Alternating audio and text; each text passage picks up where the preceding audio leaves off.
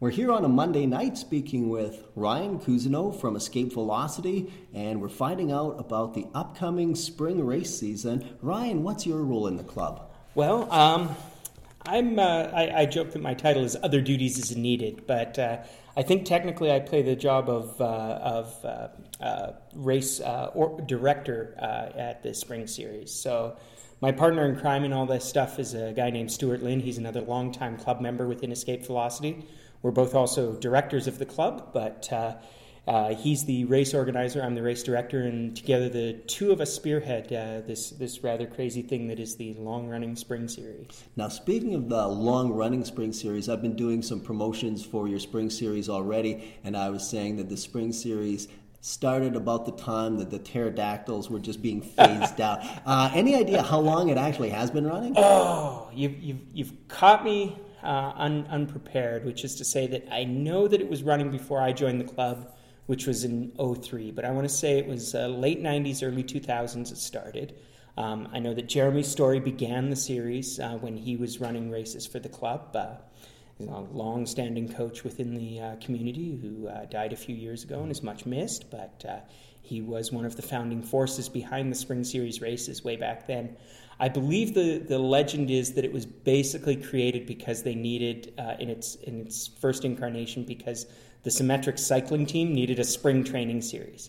But ever since then, it has been a long standing spring training series. And that's what it serves for a lot of the local riders, although it's certainly competitive enough. And nowadays, it's a points bearing race that you'll see a lot of people for whom this is a serious set of races that they're genuinely focusing on throughout their season and this series has been running for a long time, and it certainly has a lot of popularity. I was here in BC, moved from Alberta, and within nine months I had heard of the series, and by 14 months I had been part of it. So the spring series itself, why why did this thing exist? You said a bit earlier on it was a kind of a practice session for the Symmetrics team out of mm-hmm. Langley. What has it become now? Well, nowadays, like I say, it's a it's honestly, it's a core of the of the local racing scene, which is to say that there's lots of big summer races that aren't the spring series. But what this is is we're going to lay down. I think this year we've got uh, eight race dates on the schedule that are spring series dates, including a uh, stage race. And collectively, those not only a preparation for the rest of the season, but they're also um, just a major chunk of road racing at a time when you can get that and at a time when it's turned out to be very popular. Um, we're as surprised as anybody that you can run a series like this in March and get as much attendance as you can, but it's it's like by the time winter ends, everybody's raring to go and jump into the season. So we get so many participants, and uh, I'm sure that that's exactly what we're going to see this year as well. Putting on these races takes a, a, fair bit of work, dedication, and organization. Where do the funds go from the Spring Series? Well, the Spring Series is largely a fundraiser for Escape Velocities programs. And when you're talking about Escape Velocities programs, what that means is the Devo Cannondale program. So we're incredibly proud of what we've accomplished there. We've got one of the best uh, youth development programs in the country. So the Devo program starts out with kids, I believe, as young as 13 and um, with the Cannondale program for the more senior juniors, uh, it uh, goes all the way to age 18 or 19 now. And um, that's all being run by our uh, new uh, our new uh, program director this year, Tim Schusterbedoff. So uh, I can tell you what it goes to because I know that Tim has a much nicer van than I do, and for for running those kids around. But um, it's the program development and the coaching and the ability to get out to uh, to other bike races and the equipment needed to do all of this. And that's a huge chunk of what um, the race funding and honestly the sponsorship for the whole club goes back into. And do you have some rising stars on the horizon or some people who are already rising to prominence at the national level? I think there's only a few national champions on our Devo. Only a few. um, I know that we sent a couple of kids, and uh, you know, the, the problem is I'm going to name a few and I'm going to miss a few. Mm. Uh, young Quinn Story went out to nationals for one or two sports. Um, uh, I've been super impressed by uh, uh Lily and Susanna Ujfalusi, who are uh, both young members of the club that have come up. Um, there's we're starting to see graduates out of the program as well. So it's guys like uh, Aiden Caves, who's racing at a national level, who came out of the program some years ago. We've got young Michael Mead, who's just joined our uh, adult program, our adult team for the first year, and we're pretty excited about that. Um, we're seeing actually something even more exciting than a lot of these kids in a way, which is the uh, second generation members. So now we've got guys like Duncan Steele, who is uh, a former Devo, went away from the sport for a while, and now has come back and is very active within the club um, and serves on the executive of the club. And that, in a way, is even more gratifying to us to than um, seeing individuals who are, you know, getting to their performance goals. But that said, there's champions in, in that youth in that youth program. And you're creating the next level, the next generation of cycling organizers, volunteers. So you're already yeah. laying the, the floor work for the infrastructure when you're ready to uh, hang it up or perhaps take another role in the club. Oh yeah, um, you know that continuity. Yes, part of the Devo program is it's great when we see kids coming back into it, and obviously that's not why anybody gets into Devo. And they want they want they join they join Devo because they want to go fast, and and a lot of them do go very fast. I mean, I don't know if you know about a young kid named Cody Scott, but he is just destroying cyclocross. Mm. I mean, this is a kid who has turned I think 60, 15, and he's uh, like top five in provincial cyclocross. Oh my goodness! Yeah, it's amazing stuff. So a bright future for Cody. I think so. But like I say, you could just go through name after name. There's so many kids who are doing such impressive stuff that I'm I'm leaving out more more of our of our Devos and Cannondale racers than I'm than I'm naming. So. Uh, my apologies, kids, to all the ones of you that didn't get mentioned, that didn't get name checked here tonight. That's my fault. So, in addition to the up and coming youngsters, um, what sorts of people race these things? Uh, a lot of old guys. uh, we were thanks to uh, thanks to some support from uh, La Bicicletta. We actually do have a uh, masters uh, race category, and that has been very popular for the guys who can do it. I mean, you know what the demographics of cycling look like. But the reality is that we have a really vibrant uh, women's participation. I'm quite impressed by how that's been. Um, there's a couple of clubs uh, that have really stepped up over the last four or five years in terms of developing the women's side of the sport. And we see those women out at the spring series and they get really good racing. Um, we see young kids, of course, our own Devo program and other juniors that come through it. Um, and at the upper echelons, you definitely see the young guns. I mean, we've got teams like Smart Savvy and Red Truck and Langlois Brown and uh, Hugh Dog are all represented, and they're all first rate teams. We get a little bit of American participation, and every so often we'll see a visiting pro show up and uh, you know teach the field how it's done. Awe inspiring when that happens. Mm-hmm. If we're speaking to a person now who's either new to the area, the lower mainland in BC, or maybe who's been doing some cycling over the winter and has been, you know, paying their dues on the trainer and would kind of like to get their feet wet in competitive cycling. Um, what do they need to know in order to participate in your series? Okay, it's it's really easy, and we've tried to make it even easier. the The steps, if you feel like you're you're ready for the next level, are get your racing license from Cycling BC now, you say get a license. Does a person have to pass a test? Is there any credential that has to be achieved? Nope, just just need a pulse. Uh, a pulse and yeah. a wallet. So for for our races here, uh, when you're doing spring series and other regional level races, you can either get what Cycling BC calls a provincial race license, or you can go for the full UCI uh, race license, which is mostly needed if you're planning to do races out of province into the U.S. or into Alberta, that sort of thing. Um, but for a new racer, either of those licenses will do. But much more importantly, what you want to do now is sign up for a Learn to Race course. In the last couple of years, we've there's been a bit of a change within the sport, which is that we don't expect people to just, just sort of jump into a bike race and go. We have a much more structured approach where we teach you what a bike race is and how it works, what the expectations are, and how to do so safely. And that's really the reason for this plan. So, Escape Velocity ourselves, we run uh, a series of uh, Learn to Race pro- um, courses that will run both just before and then um, at the same time as the spring series this year. So when you say just before, for the sake of our listeners, when would those dates be? Uh, there's a February um, there's a February date where you can do the entire two part learn to race course in one day. Okay. And the idea is that that's an easy way for you to prepare before doing the spring series. Mm-hmm. Um, we've got a couple of others where you can do two dates during the March. Uh, all of the dates and details are now on our website. So if you go to the website and look for the Learn to Race under our race section, and that's um, escapevelocity.ca. escapevelocity.bc.ca. We're really old school. Probably easiest to uh, to just Google Escape Velocity Cycling. We're, we're the big hit. Okay. but um, we're not the only le- Learn to Race program in town. Um, there's a couple of other clubs. I know the Glotman does a Learn to Race, and we do absolutely accept those uh, Learn to Race programs. So as long as you're doing one that's reasonably structured and you know brings you up to speed on the expectations, the etiquette, and the safety uh, aspects of racing a bike on the road, we're ready to go. So you have a pulse, you get your license, you do the Learn to Race series. Uh, what's the next step then? the next step is to sign up for the races. So, if this is your first time, I recommend that you do your registration online in advance. Um, these races are really popular and they're getting more popular every year. We were, Stuart and I were taking a hard look at the numbers, and I'm sending out the message to everyone I can right now that uh, sign up, pre register for these races.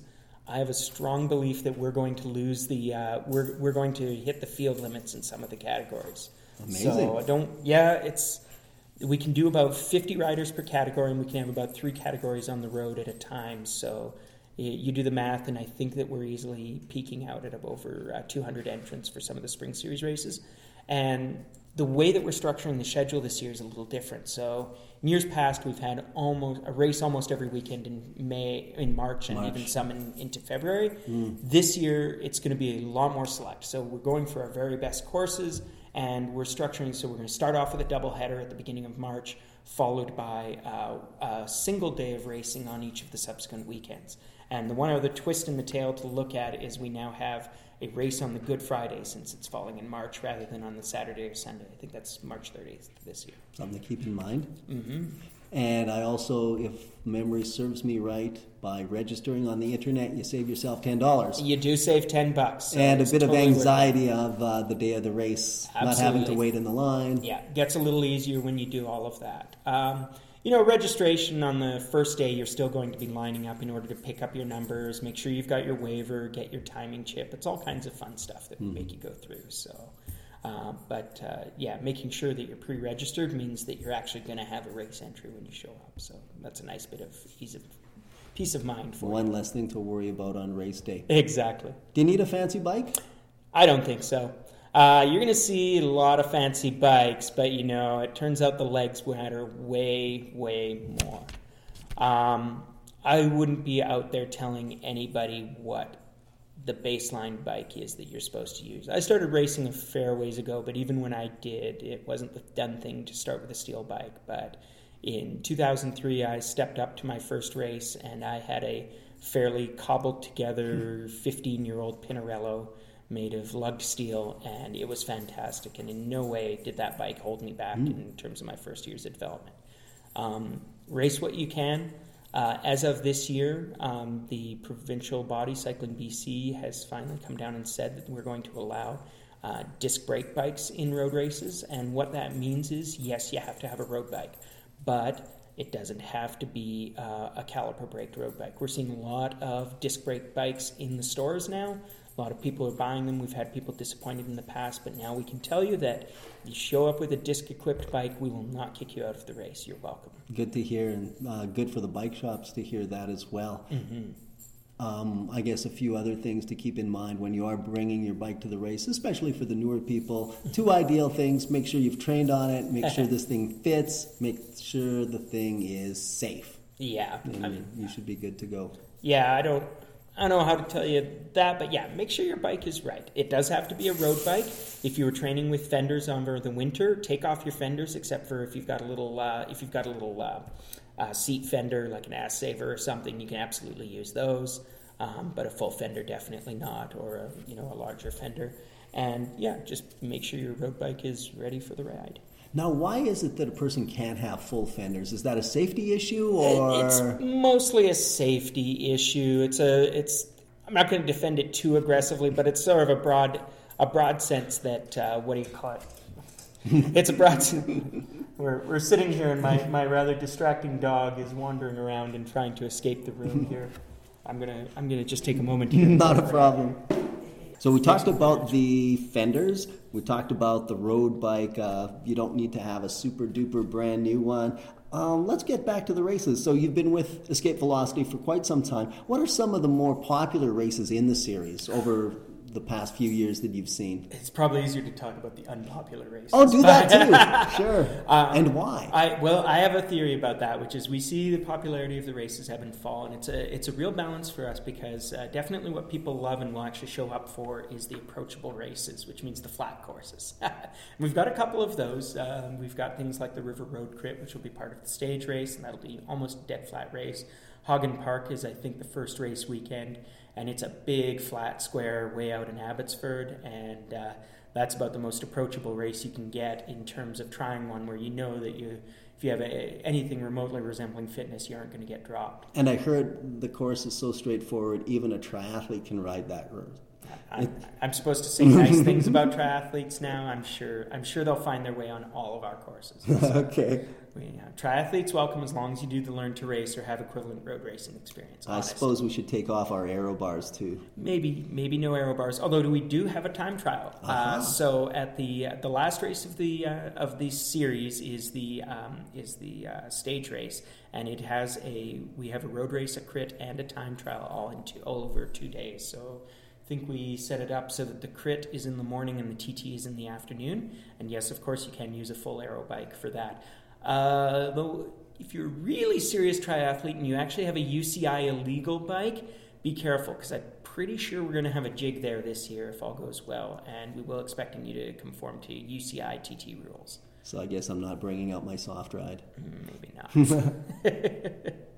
So you were saying some of the less popular ones. Yeah. I know that uh, Armstrong Hill uh, so comes Armst- back and yeah, it comes and goes. We we're not quite doing Armstrong this year, but we're doing its uh, very good friend uh, Snake, I believe. I've got to look at the schedule to tell you exactly when that is, but uh, uh, I think it's there somewhere. So Snake is a variation of the Armstrong course. It gets to the same point, but goes up via a different climb out there just outside of Fort Langley. It's a really fun course if it's a, if you're a climber. It's a climber's course for sure. But uh, I think that some people are afraid of snakes. and, uh, well said. Yeah, uh, we've got a couple of other courses that are sort of in between those um, those extremes. So we're doing a few versions of the Atomic Road Race course. Uh, we've got about um, yeah, but the uh, we've got the Atomic Long Road Race on March 30th. That's another classic. It's uh, the Atomic Race Course was done by the uh, long-standing Atomic Cycling Club many years ago, and they gave their, their name to that course. Uh, the ones that we do nowadays are slight variants of that, but that is a super selective course. In its heavy-duty versions, that could be a world championship mm. course. Uh, all you'd have to do is add a few more cars to the caravan. Okay. It's it's that hard and that selective, but it's it's also beautiful. It's a big course. I think the Atomic Long version is about uh, 10 to 12k long, and it's got everything lots of climbs, lots of uh, exposure to the wind, just classic early, early season course. All it's missing is the cobbles? Yeah, I don't have any cobbles on that course. Uh. Let's talk a little bit about you, Ryan. Um, originally from the Burnaby area, how long have you been cycling? Um, I started, well, I, I, I, cycled as a child, but um, I got seriously back into cycling around about 2001 when I was starting as a commuter, and I did my first uh, bike race, I think, in 2003, at least on the road. I joined Escape Velocity that year, so I've been a member since then. And what I like to tell the kids in our Devo program is that I've been bad at bike racing longer than many of them have been bike racing at all. Tell us about your favorite cycling routes in the Fraser Valley, or for that matter, the, the lower mainland. You, you know, know the roads quite well, I'm sure. Yeah, you know, I don't ride as much as I should. I've got I've got a few favorite routes and some some classic stuff I've done out there. Uh, I do love me some of the, the roads out in the in the Maple Ridge area and the Pitt Meadows area. We can get onto some of the gravel. Um, I think I have a lot of fun with uh, some of the roads around Fort Langley. I'm pretty fond of uh, just some of the easy riding you get uh, near uh, Alder Acres Farm. They're just, uh, I, I mention Alder Acres because we use them as a base of operations for a couple of our races. They've been very good to us over the years, but uh, some nice, nice easygoing roads, and sometimes I get a chance to, to ride out there. So those roads are flat. However, one of Ryan's claims to fame, if you've ever seen it, is we have a video of Ryan doing, which I believe was for a charity. Yeah, what it was is. Uh, Brand, my, Brandon, I, I, this question's for you. I, oh, Brandon. I'm, I'm so jealous that Brandon beat me onto this podcast. Oh. oh Brandon Jones, I love that guy. I'm uh, so excited I'll get to see him again when we start the spring series. He's, he's, he's such a ball of energy. Uh, so, yes, somebody the was Oxford shooting, climb. Somebody was shooting their mouth off. Hey, Ryan, uh, I, last year I gained a bit of a reputation for doing stunts on Mobies. It's a, it's a long story, but uh, I did a few things. Um, the Cypress Challenge, which you might know about, is a uh, is a, another charity climb that goes up uh, Cypress Mountain. And my buddy Tobin Copley and I, well, we uh, kind of sort of wrote it on um, on Mobies. So, was, for a person who doesn't know, terrible. what is a Mobi? Okay, so the Vancouver Bike Share program is called Mobi. They've got uh, this uh, system that's uh, forget how exactly it works, but there's the, the Mobi Corporation, which I think is a joint venture with the city. But uh, they've got a bunch of bike share stations. So you go up, and if you've got a pass or if you've bought a membership, then you can uh, just basically uh, grab a bike from the rack, ride it around for half an hour to an hour, depending on your membership, and then put it back into another rack and go. Mm-hmm. So these are these are actually pretty nicely turned out bikes. They've got drum brakes. They're like a, just a nice, super solid Dutch city bike. They you know, drum brakes, uh, seven speeds with a hub gear system, um, fenders, little basket up front for your baguettes or your bottle of wine. It's little, little bit heavy. They might be about forty-seven pounds. okay. They're not not the first choice as a hill climbing bicycle, but they are geared low, which is nice. And Oxford Street is not flat. It's one of the most vicious, steepest, awe-inspiring, yeah. fear-inspiring pieces of pavement in the lower mainland. Yeah, so a guy called Graham Clark uh, knew about my reputation with Mobies, and he saw a guy who I think it was a, the Dirty Dozen um, in Philadelphia has a has a has is a challenge where you ride up 12, uh, 12 the twelve steep hills in Philly, and a guy did it on a share bike over there, and that was pretty funny. And one of the hills there is very short and very steep, and so this guy just you know barely made it. He Took a couple tries, blah blah blah, and he said, "You should do uh, Oxford Street in White Rock. It's just like that." And I'm like you donate $500 to my favorite charity, ah. I will ah. totally do that ride. And my mistake was I work in the public sector. I thought mm-hmm. $500 was a lot of money. Uh huh. Next message on that thread is done. Check the account. Wow. Like, uh, okay, so I'm uh, riding up uh, Oxford Street on a Mobi. And you had some special uniform or outfit, I believe. Well, I, I did. I did have an aerodynamic helmet. Yes. yeah. Um, the folks at Mobi have been very good to us about this stuff. Uh, my friends and I have pulled a few other shenanigans with their bikes. We may have possibly kind of entered the Vanier Park cyclocross race on Mobies. Oh, yes. I can't confirm or deny that. Okay. So they sent us a nice email at some point going, look, the things you do are really neat. You know, technically they violate our terms of service. If you do anything more like this, could you kind of, you know, tell us which bikes you use so we can make sure they're still safe to ride? Safety concerns. And uh, and actually for the for the uh, for this ride, they also offered to to cover our overage fee uh, oh. for the for the Oxford Street ride since it was for charity. So uh, thanks to the uh, folks at uh, at the Mobi system for being such good sports. But if you're comparing times, I, I, did manage to climb the hill in seven minutes. You managed to do this thing. Yes. Flat yeah. pedals. Yeah, flat pedals. So I've got some interesting technical information because I know I know your your listeners are probably all thinking, okay, so what does it mean to be the guy who's doing time attacks on a Mobi? Like, how do I learn the secrets of great Mobi climbing? So they're actually geared pretty low. That's not the worst problem. I didn't like run out of uh, out of gas. The problem is I'm not very fit and the bike's really heavy. Mm-hmm. So I basically went anaerobic during the effort, stayed anaerobic, and then kind of like stopped being able to pedal. But we had a couple Devos there, so Quinn and his friend Sean Richardson were helping to push me uh, back to a start. And I think I only needed about three short pushes before I, I, got going again. and I think that Strava recorded my rolling time as seven minutes and something. Mm. So for two glorious weeks, that was the best time of 2018 up Ah. Oxford Street. Then Kyle Bukowski came along and beat me by about five minutes. Five minutes. Yeah, oh, yeah. So goodness. thanks, Kyle.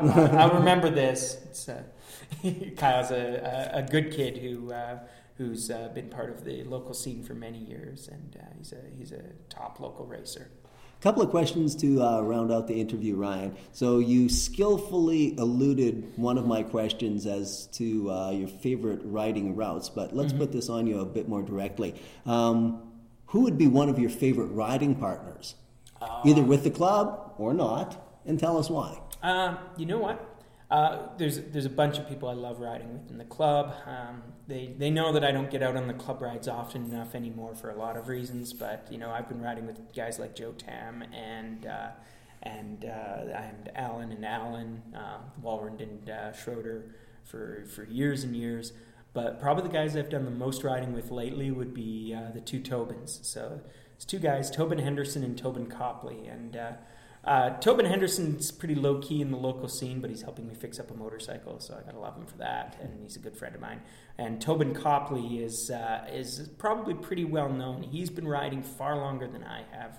He started as a junior, and he's older than me even. Um, he's the organizer of our Donkey Cross race. Donkey Cross. Yep, our cyclocross race in the fall. So named because one of Tobin's family members owns a donkey, and the donkey, a very good natured little guy, has been a regular attendee of the race. Uh-huh. Everybody loves coming out and petting the donkey. but uh, Tobin is also, Tobin Copley has also been my partner in crime in a, uh, in a lot of uh, these uh, Mobi shenanigans, which I want to make clear except for the Oxford Street thing, are not affiliated with Escape Velocity. Escape Velocity is a good club. They they don't do stupid things. They're they're good people. Distance yourself from. Sorry, Brian.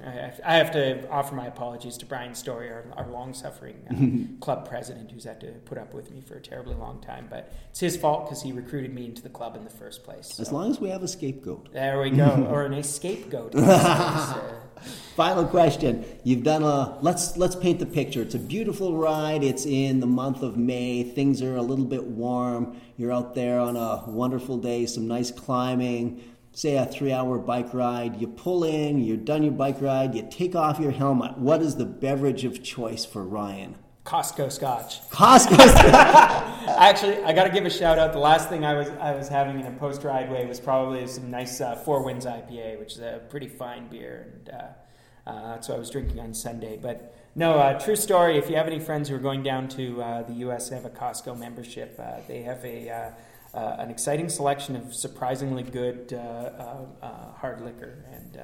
So I have a I have a brother who lives down there. So one of his presents to me was he he brought me back a uh, 1.75 liter bottle of aged Scotch. Oh my goodness. time he was That'll there. that'll be a pretty intense month. Uh, or or 3.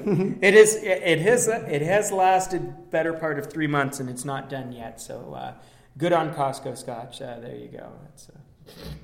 well, thank you so much for your time, Ryan. All right. Thanks a lot. I've had a lot of fun doing this.